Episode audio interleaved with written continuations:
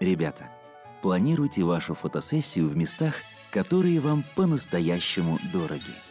Вот придет к вам дочка лет через 10 и спросит, «Мама, а почему ты такая красивая, в белом платье лежишь на груди кирпичей на заводе?»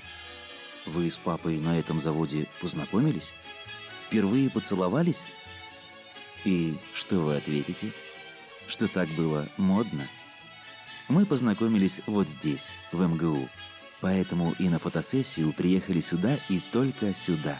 И это место нам помогло, зарядило радостью на весь день и позволило вспомнить, как все начиналось. А фотография все равно получилась модной. И будет модной еще много-много лет, потому что искренние чувства из моды никогда не выйдут. Фотограф Ольга Андреяш